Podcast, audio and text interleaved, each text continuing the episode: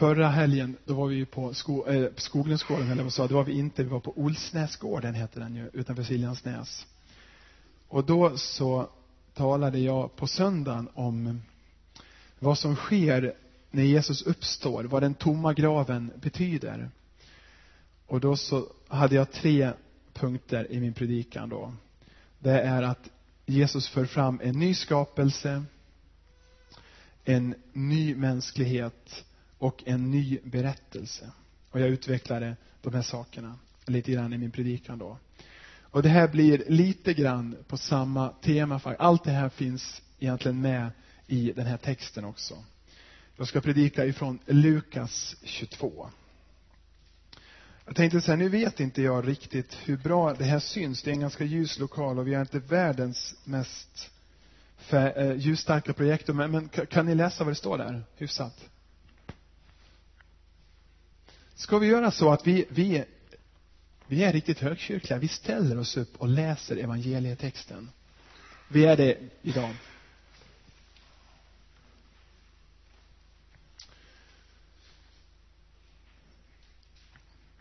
Ett, två, tre. Sedan kom de att tvista om vilken av dem som skulle anses vara den störste. Då sade han till dem, konungarna uppträder som herrar över sina folk och de som har makten låter kalla sig folkets välgörare. Men med er är det annorlunda. Den störste bland er skall vara som den yngste och den som är ledare skall vara som tjänaren. Vem är störst? Den som ligger till bords eller den som betjänar honom?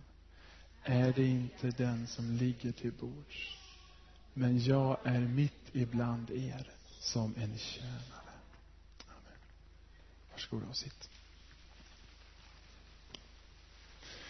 Eh, var hamnar vi någonstans i Lukas när vi läser den här texten? Jo, Jesus har precis firat den sista måltiden med sina lärjungar. Han har precis talat om att en av dem kommer att förråda honom. Och precis i versen innan så står det att lärjungarna är väldigt bekymrade och de funderar på, vem kan det vara då? Vad menar Jesus med det här? Kommer någon av oss att förråda honom? Men sen så glömmer de bort det här med förråda, utan sen börjar de bråka om något annat istället. Det står att sen kom de att tvista om vilken av dem som skulle anses vara den störste. Och det här med att tvista är ju inget ovanligt. Det finns så många saker som vi människor kan hitta på att tvista om. Även i församlingen, även bland oss som vill följa Jesus, så finns det saker att tvista om. Och här så funderade lärjungarna på den här frågan. Vem är det som är störst? Eh, bara intressant att notera att i, det är inte första gången Lukas beskriver ett sånt här scenario. I Lukas 9, från vers 46, står det så här att de började undra vem som var den störste av dem. Den gången tog Jesus ett litet barn och ställde i centrum och sa, tänk inte så, utan ni, ni ska vara som barn. Bråka inte om vem som är störst.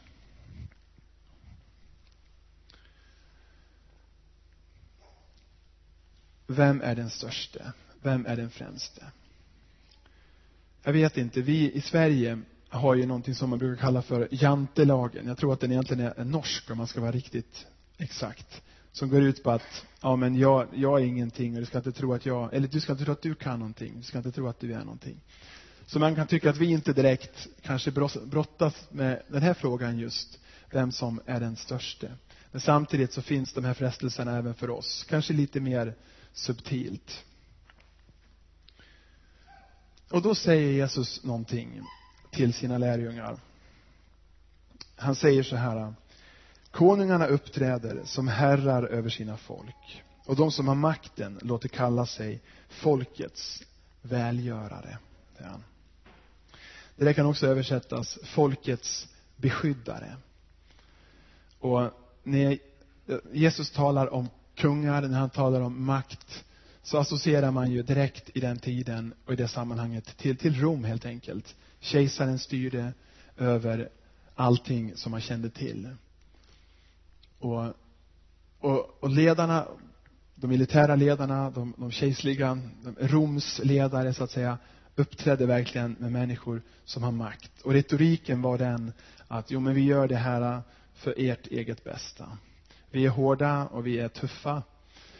Och vi tillåter ingen att tänka annorlunda, men det gör vi bara för att det ska vara frid och fred i riket. Vi gör det för er, det är för ert eget bästa. Och den här retoriken, den har återkommit genom historien. Och det som är lite tragiskt i det här, det är att Jesus han säger det här till sina lärjungar. Hos er ska det vara annorlunda. Hos er är det inte på det här sättet.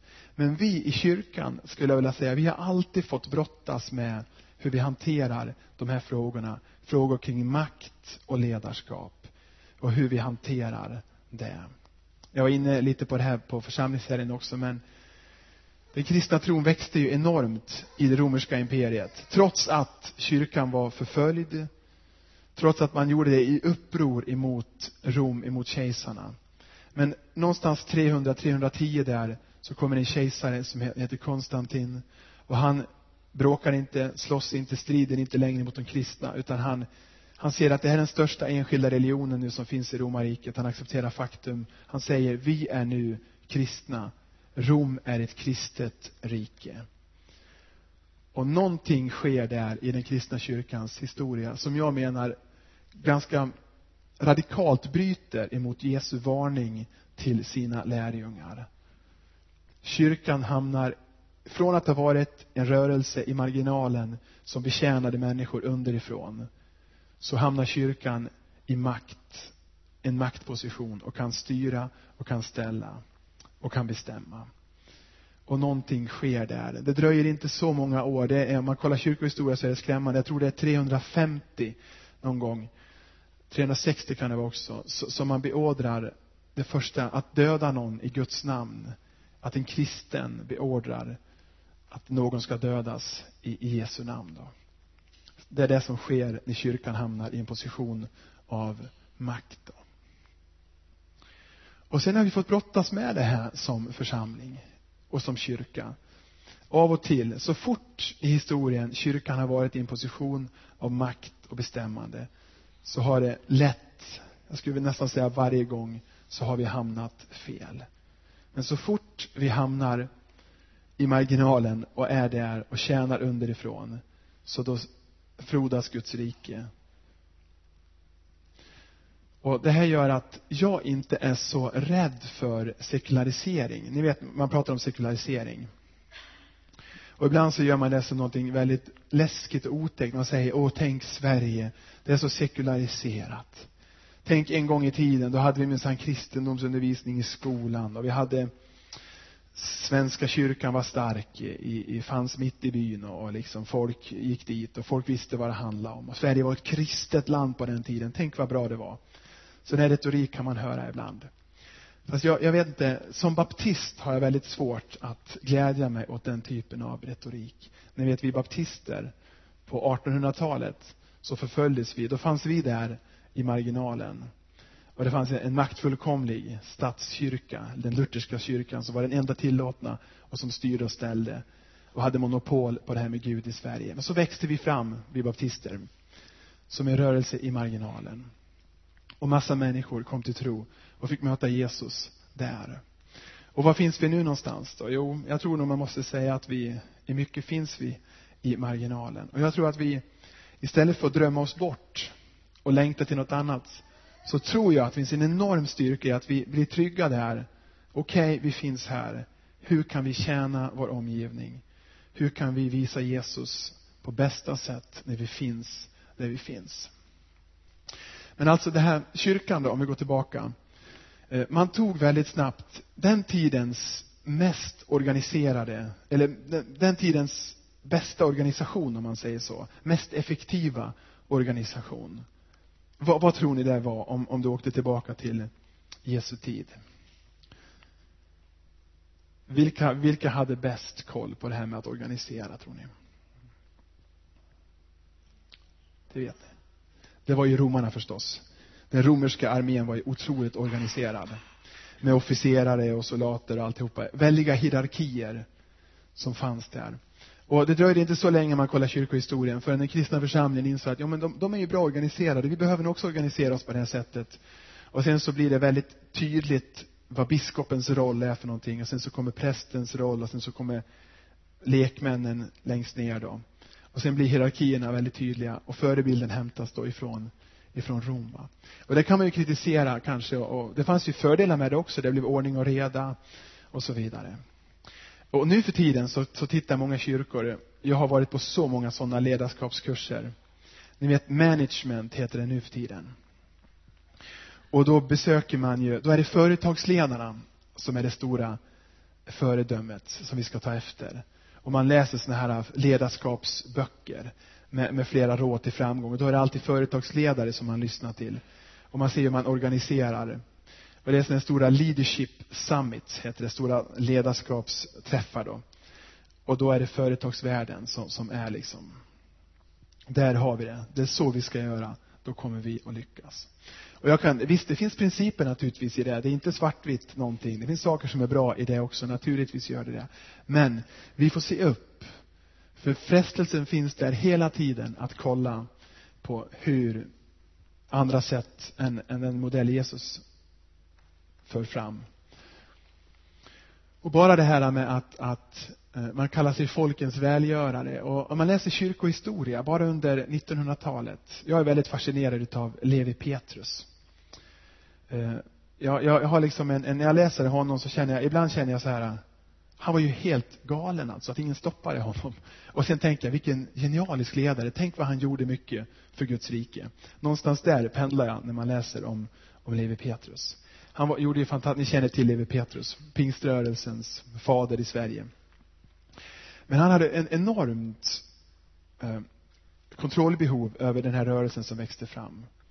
Ni vet, en pingstförsamling var, var, var väldigt, man sjöng sina segertoner och det var väldigt lika överallt. Så kanske det var i ÖM också, men pingst var exceptionellt. Och allt som skedde sanktionerades ifrån Philadelphia, där Levi Petrus fanns då. Och det var ganska hårda nypor. Det fanns människor som for väldigt illa i det här. Som blev väldigt illa behandlade. Men, men Levi Petrus sätt att, att han, han såg det så att, ja men jag är ju jag har ju ansvar, jag är beskyddaren för den här rörelsen. Jag har, ju, jag har ju ansvar för den här rörelsen. Jag är ju den här rörelsens välgörare, kanske han inte, ja, det är mitt uppdrag. Därför så kunde han rationalisera och ursäkta hårda tag och hårda nypor som gjorde att många människor får illa också. Och jag kan tänka då, tänk vad mycket vi har kvar att utforska när det gäller att vara ledare, ledarskap, att vara kyrka, att vara församling på Jesus sätt. För Jesus säger ju faktiskt så här, med er är det annorlunda. Med er är det annorlunda, säger han. Inte så konstigt egentligen, för Jesu budskap, det rike som Jesus presenterade, var ju riket annorlunda rakt igenom.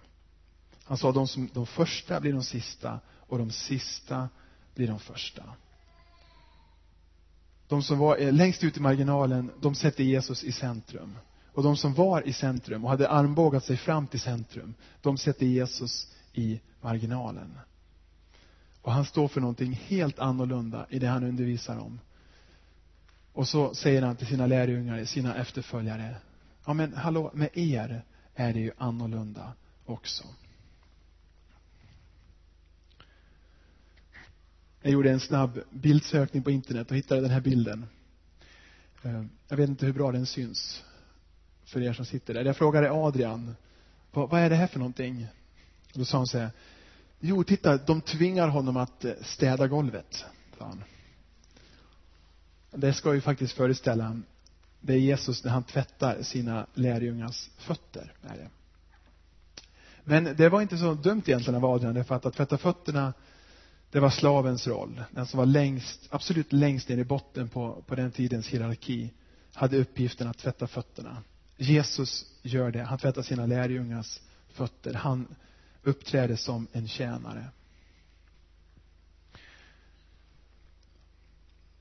Så jag tänkte vi skulle få fundera lite grann på det här. Eh, för det första, är vi annorlunda idag? Är vi annorlunda? Rent krasst bara, hur ser det ut? Och för det andra, om vi är annorlunda, hur är vi annorlunda? På vilket sätt? Hur yttrar det sig? Och som tredje, hur kan vi bli mer annorlunda? Och det här tänkte jag vi skulle få fundera lite grann på. Vi som, tänk oss som församling, Korskyrkan i Borlänge, men tänk också dig som, som Jesu lärjunge, som efterföljare till Jesus, som individ. Hur syns det på våra liv att vi följer Jesus som står för det annorlunda riket och som visar på en annan modell när det gäller ledarskap och de här bitarna. Så jag tänkte att vi, vi kan väl ta någon, någon minut bara. Och det här har jag fått lära mig av min, min bror Jesper. Att man kan bilda små bikupor där man sitter. Och då är det alltså inte sådana otäcka bin som man inte vill ha, utan då är det vi som är bina. Så sitter vi och surrar lite grann med varandra.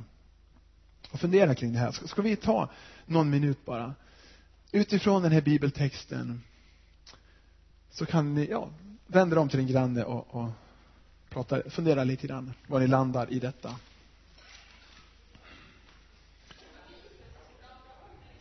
Hörrni, jag gör så nu att jag helt eh, brutalt bryter av er här i men det var verkligen en, en bikupa. Ni lyckades få till det liksom. Bikupeljudet här. Och det som är så fint är att ni kan fortsätta vid kyrkkaffet sen. Det är precis där ni slutade om ni vill. Så det finns en fortsättning. Jag tror att ett, ett problem ibland, det är att vi, vi är så fulla utav teorier. Vi vet hur saker och ting ska vara. Men så, så kommer vi till det här, hur gestaltar vi det? Och hur visar vi det? Hur blir det verklighet? Och, och ibland så har jag tänkt så här att vi i, i våran tradition, vi har en väldigt stor fokus på, på insidan och det är ju, det är ju bra. På ett sätt är det bra. På, på hur är våra motiv och hur tänker vi och hur, hur är det här inne egentligen och vad, vad har jag för tankar som jag tänker och så vidare. Men ibland så stannar vi med att vi är väldigt duktiga på att, att rota runt i, i, i vår insida. Det finns en, en berättelse, jag tänkte jag skulle avsluta med den bara. Om en, en tull, en tullstation. Och där så var det så att det kom en man varje dag och gick över gränsen med en skottkärra så här. Och de misstänkte ju så här, det är något skumt med den här mannen, tänkte de på tullen där. Men de, så de stoppade honom och de eh, genomsökte honom och han hade bara skrot i skottkärran, så det var ingenting. Han hade ingenting på sig. Han kom och varje dag så kom han med sin skottkärra. Och varje dag så tänkte de här på tullen där att det är något lurigt med honom, men vi kan inte sätta fingret på det. De eh, sökte igenom honom och gjorde flera kontroller, men de hittade aldrig någonting. Och han kom där med sin skottkärra. Då. Eh, åren gick och sen var det så att eh, de var på en pub faktiskt i det här fallet då. Eh, den här mannen som hade jobbat på tullen. Och sen ser han där den här killen med skottkärran. Det är många år som har gått och han tänker så här, jag måste fråga honom helt enkelt. Så han går fram till honom och säger så att ja, det här var ju väldigt länge sedan. Du vet, jag jobbade på tullen, vi träffades och så. Eh, och vi som jobbade där, vi var ju säkra på att du smugglar ju någonting. Och det är ju för länge sedan preskriberat och glömt och så, men vi, jag är så nyfiken, du måste tala om, visst var det så att du smugglade? Jo då, han. det gjorde jag, säger han. Eh, kan du tala om vad det var? Och då säger han så här, ja, Nej, jag, jag smugglar skottkärror, säger han. Det var det han gjorde. Och, och det hade de missat då. då. För det var så uppenbart. Och ibland så tänker jag så med våra liv då, om man för in det här på, på helgelsens område, att vi, vi rotar och, och liksom och kollar och ser på insidan hela tiden och är liksom så bekymrade. Men, men skottkärran, utsidan, är också faktiskt viktig. Vad det är som praktiskt händer vad det är som gestaltas, vad det är som finns där rent konkret. Och det tror jag vi kan ha med och, fundera på också. Ska vi be tillsammans? Eh, tack Jesus att det inte är en utopi, att det inte är någonting ouppnåeligt som du kallar oss till när du kallar oss att vara just annorlunda. Tack att du inte kallar oss att vara konstiga och knepiga och märkliga. För det tror jag inte. Men du kallar oss att vara annorlunda. Att visa på något annorlunda. Och Herre, du vet vad vi här i Borlänge ska ta spjärn emot. I den här berättelsen så handlade det om frågor kring ledarskap som lärjungarna fick, fick tänka till kring. I våra fall och i våra liv så kan det handla om det, men det kan handla om andra saker, andra områden. Där din utmaning till oss är just den att vara annorlunda. Och då inte nödvändigtvis att, att vara det bara i teorin, utan att också vara det, gestalta det med våra liv, med vår gemenskap. Och Herre, jag ber att du hjälper oss som församling att vara en annorlunda församling den här hösten, den här vintern som ligger framför. I Jesu namn. Amen.